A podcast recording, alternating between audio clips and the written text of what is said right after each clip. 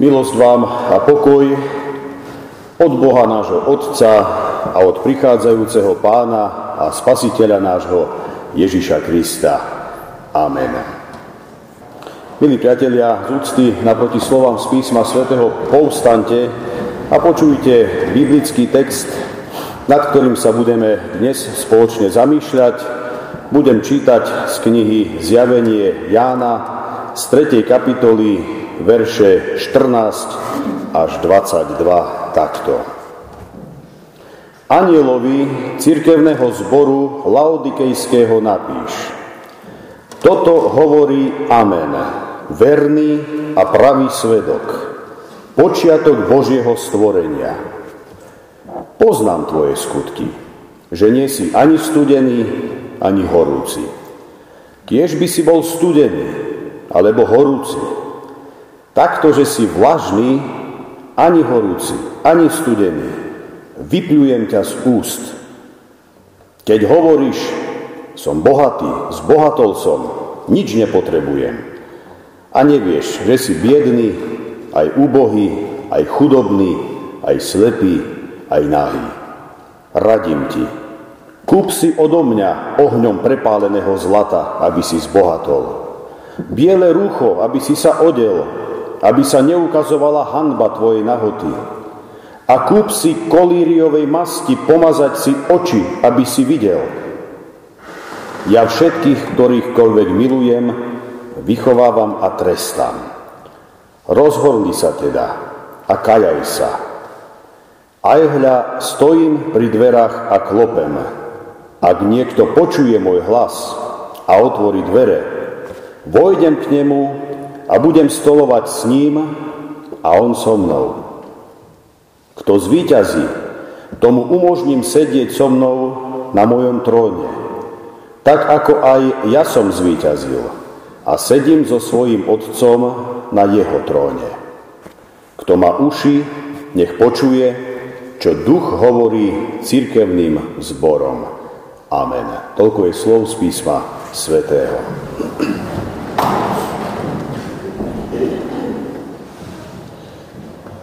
Milé sestry, drahí bratia v pánovi, dnes na prvú adventnú nedeľu pri vstupe do nového cirkevného roka sa chceme spoločne zamyslieť nad jedným zo siedmých listov, ktoré sa nachádzajú v poslednej biblickej knihe Zjavenie Jána, ako som to už aj v úvode naznačil, v kapitolách 2. a 3. V tomto prípade sa jedná o list určený spoločenstvu kresťanov v meste Laodikea.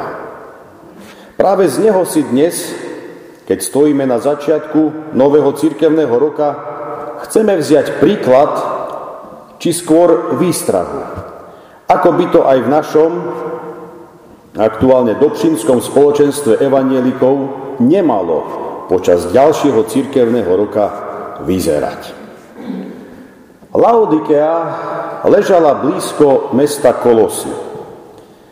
Je to územie dnešného, neviem teraz presne, Grécka alebo Turecka, no proste tam sa to nachádza. V roku 60 po Kristu toto mesto bolo zemetrasením zničené. Keďže však malo výhodnú polohu, čo skoro sa vschopilo. Laodikea bola známym peňažným centrom tzv. Malej Ázie, ako aj vtedajšej rímskej ríše.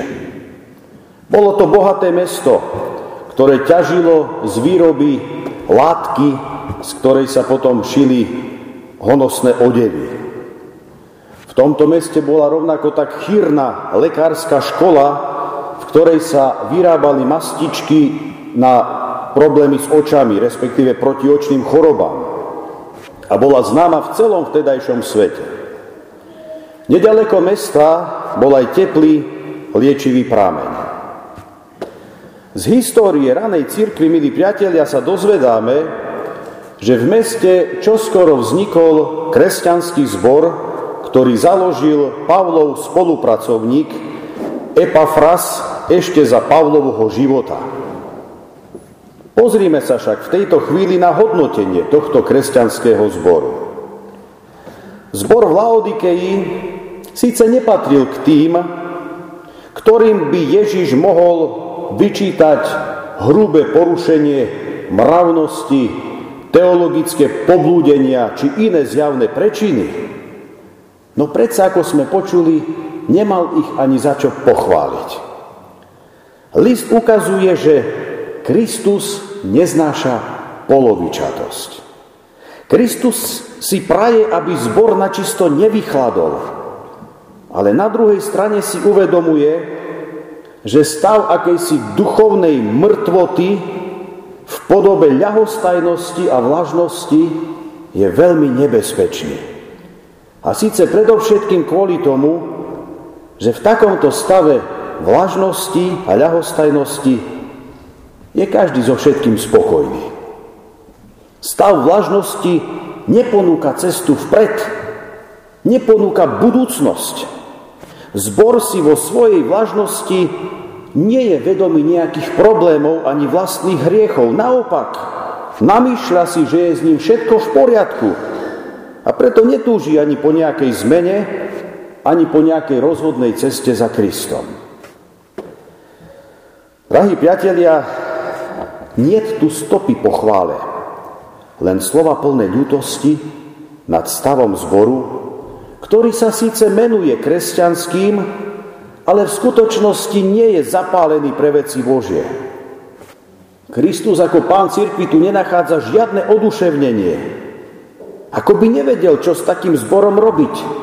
A preto hovorí, že by bolo lepšie, keby zbor bol buď celkom dobrý, alebo celkom zlý. Pretože takto sa len tvári ako kresťanský, ale dokopy nič z toho. Zbor je vlážny. Bratia a sestry, to je v podstate prirovnanie alebo podobenstvo s obrazom vody. Teplá voda môže byť na liečenie alebo posilnenie, studená voda zas občerstvuje, prebúdza. Ale čo s vlažnou vodou? Takúto vlažnosť Kristus odsudzuje. Vlažnosť na spôsob, že síce deklarujem vieru v Krista, ale sa tak ani neprejavujem, ani nesprávam. Niečo na spôsob toho Ježišovho, kto položí ruku na pluch a obzera sa späť, nehodí sa pre kráľovstvo Bože. To znamená, už keď si sa do toho pustil, tak to rob. A neobzeraj sa nazad, či si zrobil dobre a si nerozhodný. Drahí priatelia, vlážnosť je nebezpečenstvo, ktoré trvalo ohrozuje každé kresťanské spoločenstvo. Jednoducho si zvykneme na určitý stav a sme so sebou spokojní. Ani to naše nevynímajúc. Kristus spomína, že vlažnú vodu možno iba vypľuť z úst. Ježišove ústa, ktoré by mali vysloviť skôr požehnanie nad kresťanmi v Laodikeji, musia vypľuť, zaprieť a odhodiť vlažných kresťanov tohto mesta. Dokonca to grecké slovo, ktoré sa objavuje v originálnom texte na tomto mieste, znamená nielen vypľuť, ale aj vyvrátiť. Až natoľko je tento zbor pre pána církvy neznesiteľný. Už a týmto drastickým výrazom znechutenia je vyjadrený súd nad Laodikeou.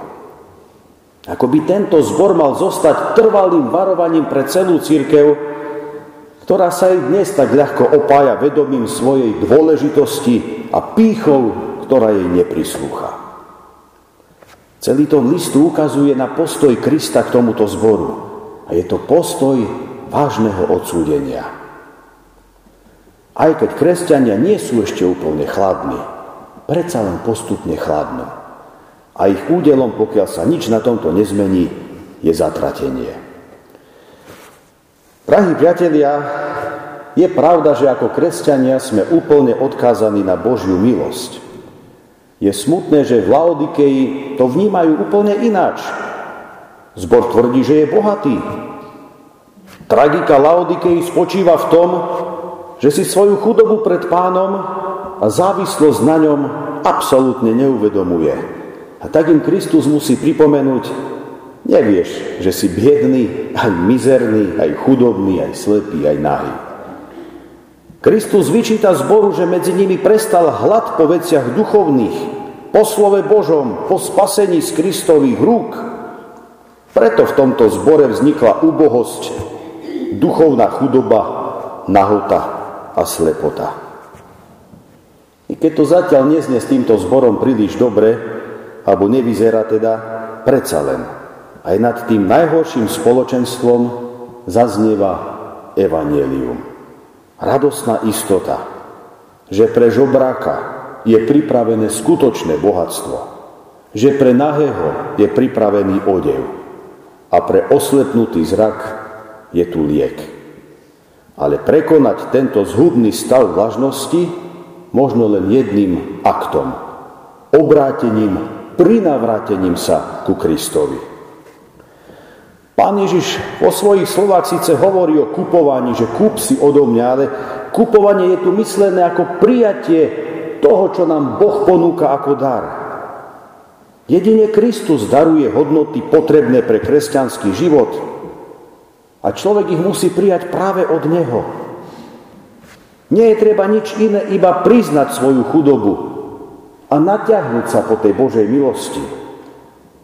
Človek totiž môže dať Božej láske ako jedinú protihodnotu iba svoje hriechy, svoju píchu, svoju rozpoznanú vlážnosť. Toto dnes i my chceme spraviť, keď budeme pristupovať k Večeri pánovej. Ako som teda povedal, nad zborom je síce vynesený tvrdý súd, ale ani tento zbor nie je zbavený nádeje. Naopak, je pozvaný k nákupu zadarmo. Je pozvaný k nákupu látky. Látky, ktoré sa vyrábali v Laodikeji, nemôže nahradiť biele rucho, ktoré dáva Kristus. Je to rucho spravodlivosti. Bez neho je človek pred Bohom nahý, ale ním sa zakrýva hanba nahoty. Preto aj na iných viacerých miestach zjavení Jána počúvame o tej nebeskej hostine, ktoré predstavuje väčší život v nebeskom kráľovstve, že všetci sú tam odeti do toho bieleho rucha, ktoré predstavuje rucho čistoty. Nuž druhá hodnota, ktorá sa od Krista získava, je dar Ducha Svetého. Je to On, kto uzdravuje hriechom narušený zrak človeka a umožňuje človeku vidieť všetko v pravom svetle. Podnetom k tomuto obrazu bola práve výroba tých mastiček na oči. Ako by im Kristus až ironicky povedal, vy tu síce vyrábate masti na oči, ale ste slepí, ak Búk nevidíte nič. Ja všetkých, ktorýchkoľvek milujem, vychovávam a trestám. Drahí priatelia, práve tých, ktorých Boh miluje, karhá tresta. Je to akási súčasť pedagogického vedenia. Jedná sa o výchovný prvok, ktorý slúži rastu osobnosti. Takto aj Kristova láska má slúžiť na záchranu laodikejských, i keď je v podobe tvrdých slov. A tak zaznievajú slova rozhorli sa a kajaj. Na prejavenú Božiu lásku sa má odpovedať jedine takto. Rozhorlením sa za veci Božie a pokáním. Aj hľa, stojím pri dverách a klopem. Ak niekto počuje môj hlas a otvorí dvere, vojdem k nemu. A budem stolovať s ním a on so mnou. Kto zvíťazí, tomu umožním sedieť so mnou na mojom tróne, tak ako aj ja som zvíťazil a sedím so svojim otcom na jeho tróne. Kto ma uši, nech počuje, čo duch hovorí cirkevným zborom. Drahí priatelia, pánov príchod nie je v tomto prípade príchodom sudcu, ale priateľa. Stále zatiaľ žijeme v dobe milosti, keď nám Pán Ježiš prichádza zatiaľ ako priateľ. Ten, ktorý síce aj trestá, je vždy ten, ktorý aj miluje a ktorému záleží na tom, aby sa mu zavreté dvere ľudského života i srdca dobrovoľne otvorili. Ten pán, ktorý má kľúče pekla a smrti, súčasne stojí pri bránach tvojho srdca ako žobrak. Stojí pred zatvorenými dverami, ale nepokúša sa ich násilím otvoriť. Nevyráža ich svojou mocou. Klope v nádeji, že mu bude otvorené zvnútra ako prejav slobodného rozhodnutia človeka prijať ho. A o tomto je celý advent. Ak niekto počuje môj hlas a otvorí dvere, vojdem k nemu a budem stolovať s ním a on so mnou. Bratia sestry, kto počuje tento Kristov hlas a príjme ho, bude s ním sláviť večeru. Večera v zmysle väčšného života. Večný život je v Biblii veľakrát predstavený ako svadba, ako hostina, kde nič nechýba.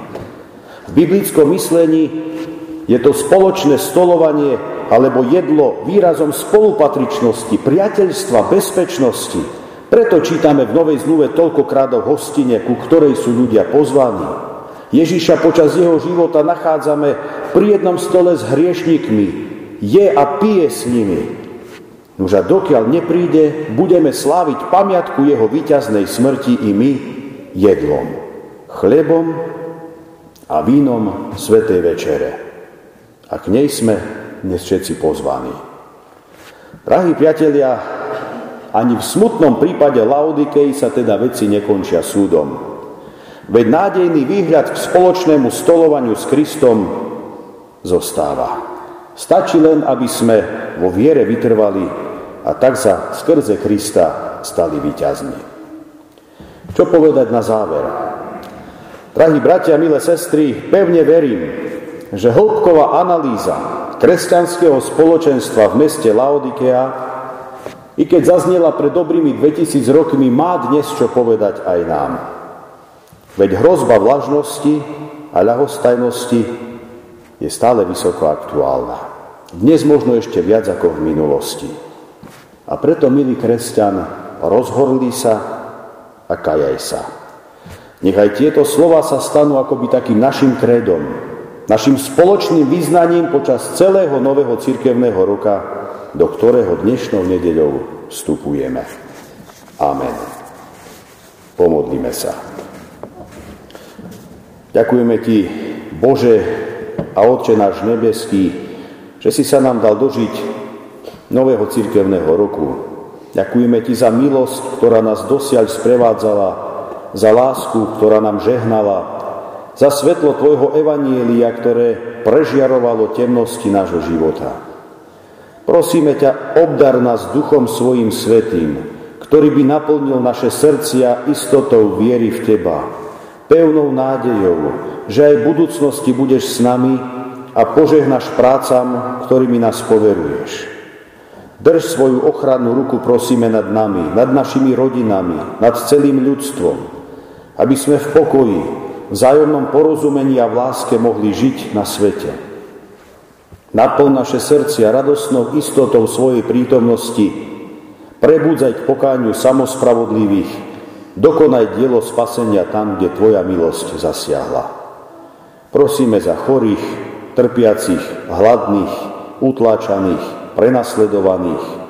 Zasiahni svojou pomáhajúcou milosťou všade, kde ťa potrebujú a kde sa k Tebe utiekajú. Požehnaj všetky dobré snahy a predsavzatia aj v nastávajúcom roku. Aby Tvoje kráľovstvo pokoja, lásky, radosti medzi nami rástlo až do Tvojho príchodu v moci a sláve. Vypočuj nás, Pane, pre svoju lásku a milosť a požehnaj tohto ročný advent.